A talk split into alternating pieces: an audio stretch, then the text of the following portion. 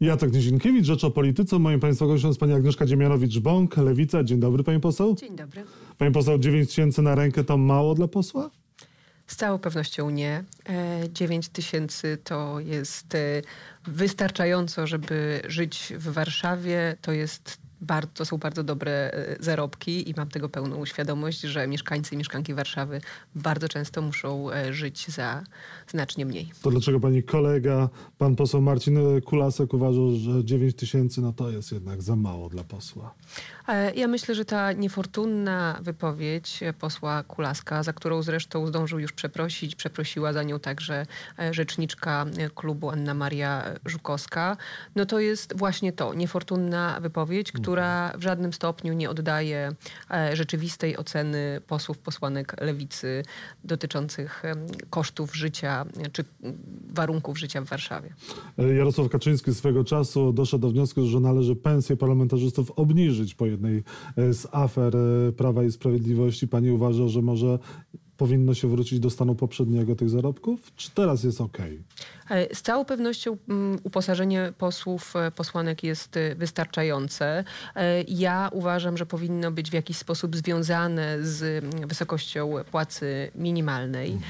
Tak, żeby posłowie, posłanki mieli to poczucie, że są związani też z losem, z sytuacją tych osób, których powinniśmy reprezentować. Więc z całą pewnością żadne podwyżki nie są konieczne. Jeśli gdzieś zastanawiać się nad zmianami w tych nie wynagrodzeniach, tylko w kwestiach finansowych w przypadku posłów, posłanek, to być może jeżeli chodzi o koszty prowadzenia biur poselskich, tak, żeby posłowie, posłanki mogli na godnych warunkach, na umowę o pracę zatrudniać swoich asystentów, asystentki. To jest ewentualnie jakaś dyskusja, którą można byłoby rozpocząć, ale z całą pewnością nie jest tak, że my potrzebujemy jako posłowie, posłanki jakichś wyższych wynagrodzeń czy uposażeń.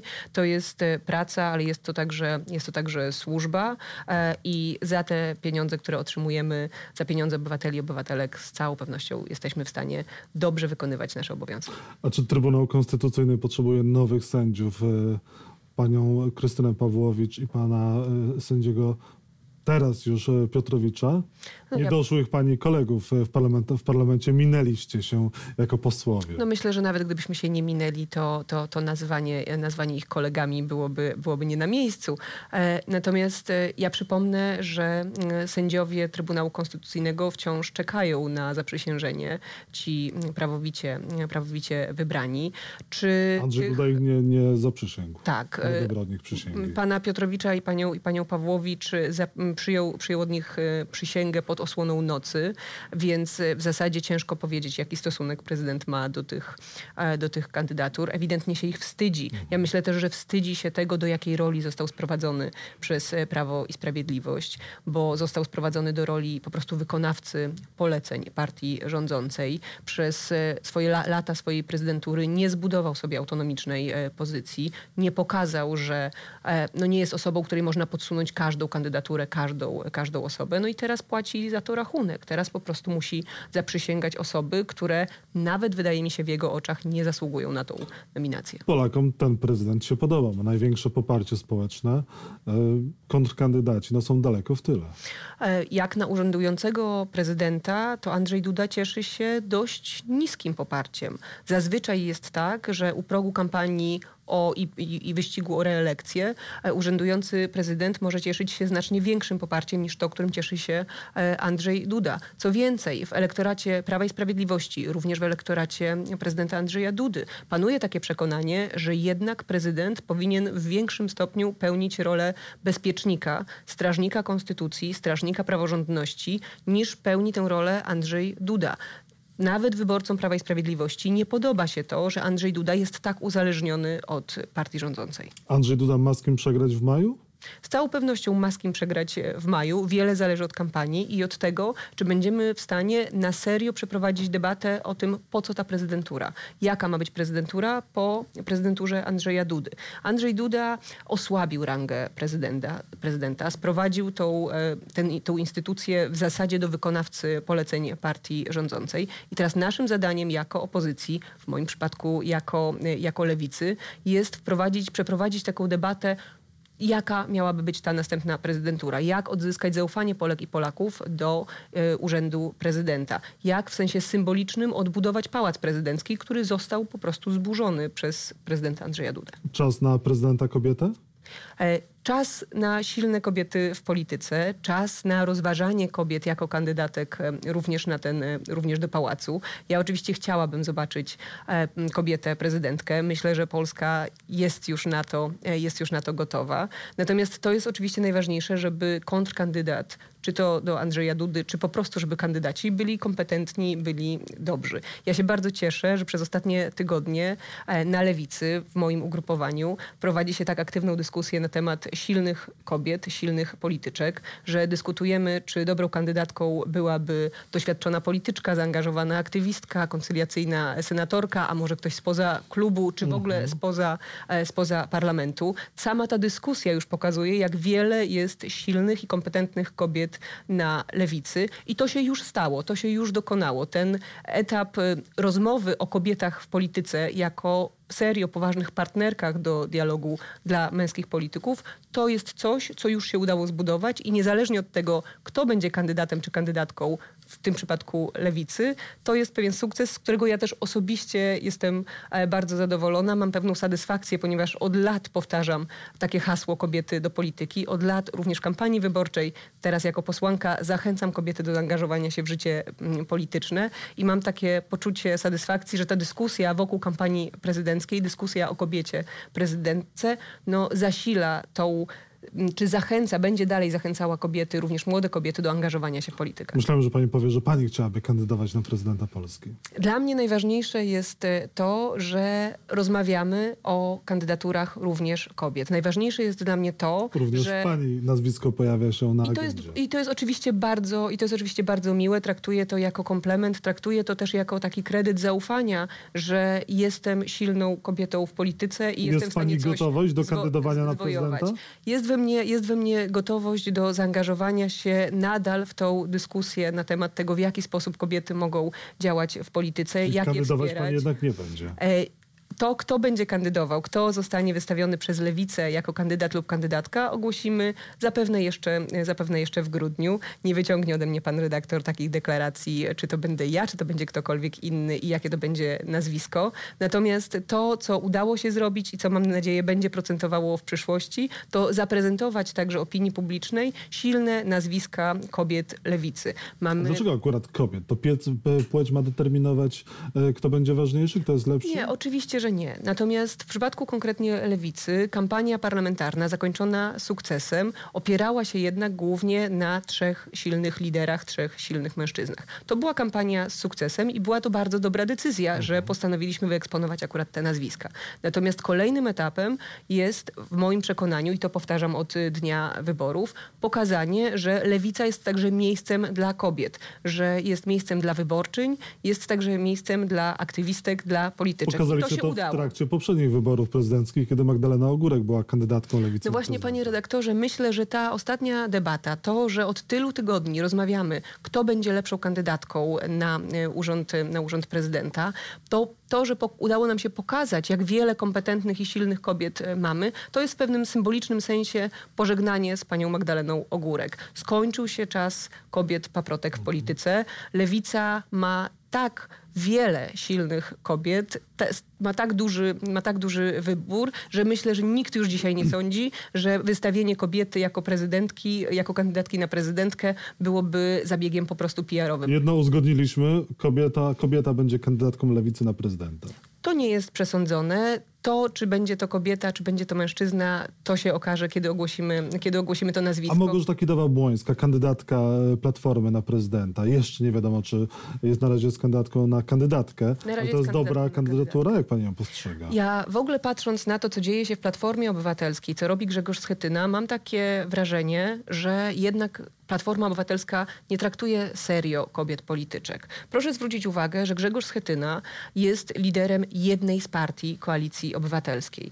I jako lider tej jednej partii postanowił zupełnie zignorować swoje koalicjantki, Małgorzatę Tracz czy Barbarę Nowacką. Po prostu Platforma Obywatelska nie traktuje poważnie kobiet, nawet tych, które nazywa partnerkami koalicyjnymi. Ja się szczerze cieszę, że zarówno Małgorzata Tracz, jak i Barbara Nowacka wysyłają pewne sygnały do Grzegorza Schetyny, że sobie na to nie pozwolą. To też dla mnie jest taki sygnał, że kobiety w polityce już nie pozwolą się sprowadzić do roli poplątek. Wolałaby pani, żeby Nowacka była kandydatką na prezydenta Koalicji Obywatelskiej, a nie Kidawa?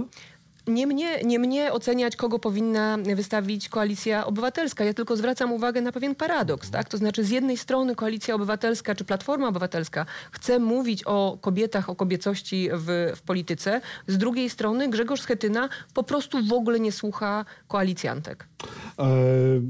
Platforma przesuwa się do centrum, na prawą stronę nawet. Donald Tusk mówił o tym, że Platforma powinna wrócić i stać się do prawej strony i stać się taką nową chadecją, ściślej współpracować z PSL-em.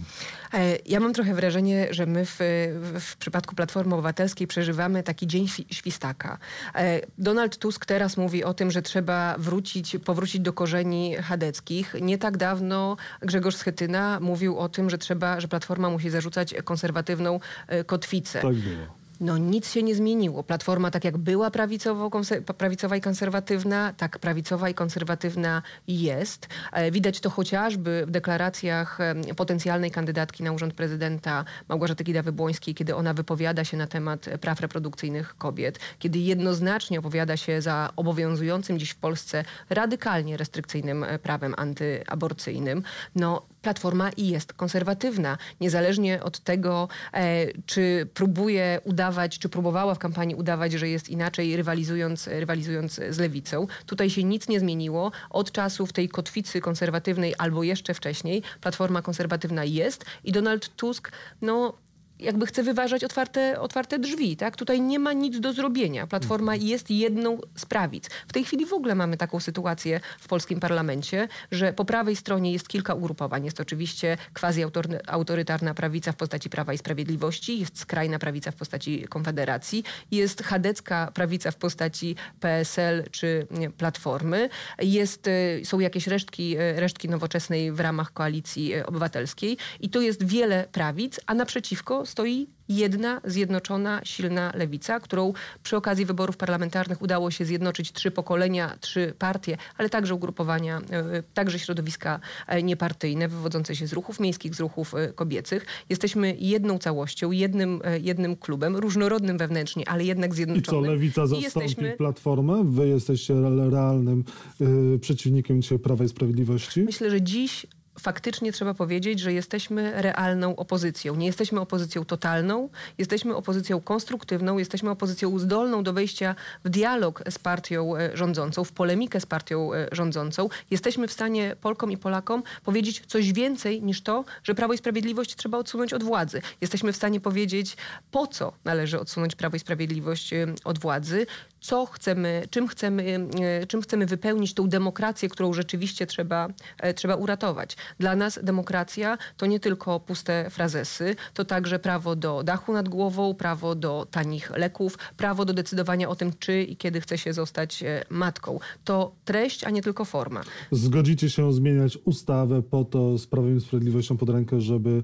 Marian Banaś przestał być szefem NIK? Z całą pewnością lewica nie przyłoży ręki do łamania konstytucji. Na pewno nie pozwolimy Prawu i Sprawiedliwości na takie próby omijania zapisów konstytucyjnych, na przykład dotyczących roli Senatu w wyborze prezesa NIK. Ja też mam, panie redaktorze, takie podejrzenie, że Prawo i Sprawiedliwość chciałoby wykorzystać aferę związaną z Marianem Banasiem do tego, żeby grzebać przy ustawie o Najwyższej Izbie Kontroli. Gdybym miała stawiać hipotezę, w których zapisach Prawo i Sprawiedliwość chce grzebać, to moim zdaniem właśnie w tych, które jednak nie, które chciałoby zmienić tę ustawę tak, żeby przeprowadzić pewien bypass konstytucyjny, żeby pozbawić Senat jego konstytucyjnej roli zatwierdzania szefa Najwyższej Izby Kontroli. Z całą pewnością Lewica do tego ręki nie przyłoży, nie przyłoży do łamania konstytucji, nie przyłoży ręki do omijania konstytucji. To problem z Marianem Banasiem, który PiS wygenerowało, Prawo i Sprawiedliwość będzie musiało jakoś rozwiązać. Ja mam poważne wątpliwości, czy Prawo i Sprawiedliwość w ogóle jest zainteresowane tym, żeby ten problem rozwiązać. Z jakiegoś powodu PiS boi się utraty kontroli nad Najwyższą Izbą Kontroli. No ma tam trzech wiceprezesów. Ma tam trzech wiceprezesów, oczywiście, ale jednak rola prezesa jest rolą szczególną. Czy to jest tylko afera Mariana Banasia, to co się dzieje wokół NIK? Czy to jest też problem polskich służb, które prześwietliły lub nie prześwietliły, poinformowały lub nie poinformowały o tym otoczeniu Mariana Banasia i jego różnych sprawach? Z całą pewnością jest to także problem służb, problem państwa Prawa i Sprawiedliwości w ogóle. No tutaj mamy dwie możliwości tak naprawdę. Albo służby nie wiedziały, tak? I w tym sensie są niekompetentne i szefostwo tych służb powinno podać się do dymisji, albo służby wiedziały i nie poinformowały skutecznie odpowiednich organów. W obu tych przypadkach mamy do czynienia z niewydolnością lub celową lub nie polskich służb i ktoś za to powinien ponieść odpowiedzialność, konkretnie oczywiście pan Kamiński. Ale no, na razie nie mamy żadnych sygnałów, żeby Prawo i Sprawiedliwość chciało jakoś ten temat uporządkować. Czy Lewica będzie żądała dymisji koordynatora służb specjalnych i szefa MSWiA, czyli Mariusza Kamińskiego? Lewica wielokrotnie podkreślała już, że jest to jedna z osób, która powinna podać się do dymisji. To, czego oczekujemy w tej chwili, to po pierwsze ujawnienia raportu CBA w sprawie Mariana Banasia. Nie ma żadnych powodów, żeby opinia publiczna treści tego raportu nie znała. Oczekujemy włączenia do porządku obrad najbliższego Sejmu punktu sprawozdania pana premiera na temat sytuacji z panem Marianem Banasiem. Zbieramy także podpisy pod wnioskiem o postawienie Mariana Banasia przed Trybunałem Stanu. Liczymy na to, że nasz wniosek Lewicy zostanie poparty przez partie opozycyjne, przez Platformę Obywatelską i PSL, ale jeśli Prawo i Sprawiedliwość w istocie chciałoby rozwiązać problem z Marianem Banasiem, również powinno się pod tym wnioskiem podpisać. Kiedy powstanie nowa partia w połączeniu SLD i Wiosny? Takie perspektywy z tego, co wiem, są szykowane na początek roku. Czyli pewnie na przełomie stycznia i lutego. Nie powiem jeszcze, jaka będzie nazwa tego ugrupowania, na czym będzie to polegało, ale nikt chyba nie chce, żadna z partii, które się zamierzają łączyć, nie zamierza wyprowadzać swojego sztandaru. To jest połączenie, a nie konsumpcja. Szymon Hołownia może być realnym zagrożeniem dla Andrzeja Dudy w maju, ubiegając się o kandydaturę na prezydenta? Ciężko powiedzieć, czy może być realnym zagrożeniem. Patrząc na zestaw poglądów pana Hołowni, jeszcze nie w pełni ujawniony, bo jednak bardziej jest znany z show biznesu niż z działalności publicznej czy politycznej, myślę, że sytuuje się dość blisko Andrzeja Dudy. To znaczy takie deklaracje na przykład dotyczące dalszego zaostrzania ustawy antyaborcyjnej, no sytuują go bardzo blisko tej konserwatywnej prawicy, którą reprezentuje Andrzej Duda. To jest, myślę, dobre określenie, Andrzej Duda z TVN-u. Tak jak powiedziałam, to, co dla mnie jest istotne, to nie tylko to, jak PR-owo sprzedaje się kandydat czy kandydatka, ale także jaką ma wizję tej prezydentury, no i jakie ma poglądy, jakie ma przekonania. Ja bardzo bym chciała żebyśmy w trakcie kampanii prezydenckiej mogli usłyszeć od kandydatów, kandydatek, jakie ustawy zostałyby przez nich podpisane, które zostałyby zawetowane, z jakimi własnymi inicjatywami ustawodawczymi czy referendalnymi byliby skłonni wyjść. Liczę na to, że kampania będzie kampanią merytoryczną, i że spodziewam się, że mamy wielu kandydatów konserwatywnych, wielu kandydatów prawicowych i jedną kandydatkę lub jednego kandydata z lewicy. I na koniec, wybiera się pani na nowy film Romana Polańskiego? Nie sądzę, żebym się wybierała na film Romana Polańskiego, ale jeżeli dobrych filmów? Lubię dobre filmy, natomiast jeśli domyślam się, do czego pan redaktor pije, i ja uważam, że to, co się ostatnio wydarzyło, to znaczy cała aktywność studentów, żeby jednak zablokować wizytę Romana Polańskiego, to jest aktywność słuszna i powinniśmy głośno mówić także w sferze kultury o tym, piętnować pewne zjawiska. Polański nie rozliczył się ze swojej przeszłości? Myślę, że nie. Myślę, że w sferze pewnego obyczaju, pewnej kultury powinniśmy głośno mówić o tym, jakie zjawiska są akceptowalne, jakie nie. Powinniśmy mieć odwagę nazywać kogoś persona non grata w świecie publicznym. Powinno się bojkotować filmy Polańskiego, nie chodzić na niego do kina? Nie wiem, czy bym aż tak daleko szła, bo to jest oczywiście indywidualny, to jest indywidualny wybór. To jest indywidualny wybór, czy ktoś chce oglądać filmy, czy nie. Nie stawiałabym takich wymogów, natomiast ja nie mam specjalnej ochoty oglądać filmów Romana Polańskiego, również ze względu na tę sytuację. Agnieszka Dziemianowicz-Bąk była Państwa i moim gościem. Lewica, bardzo dziękuję za rozmowę. Dziękuję.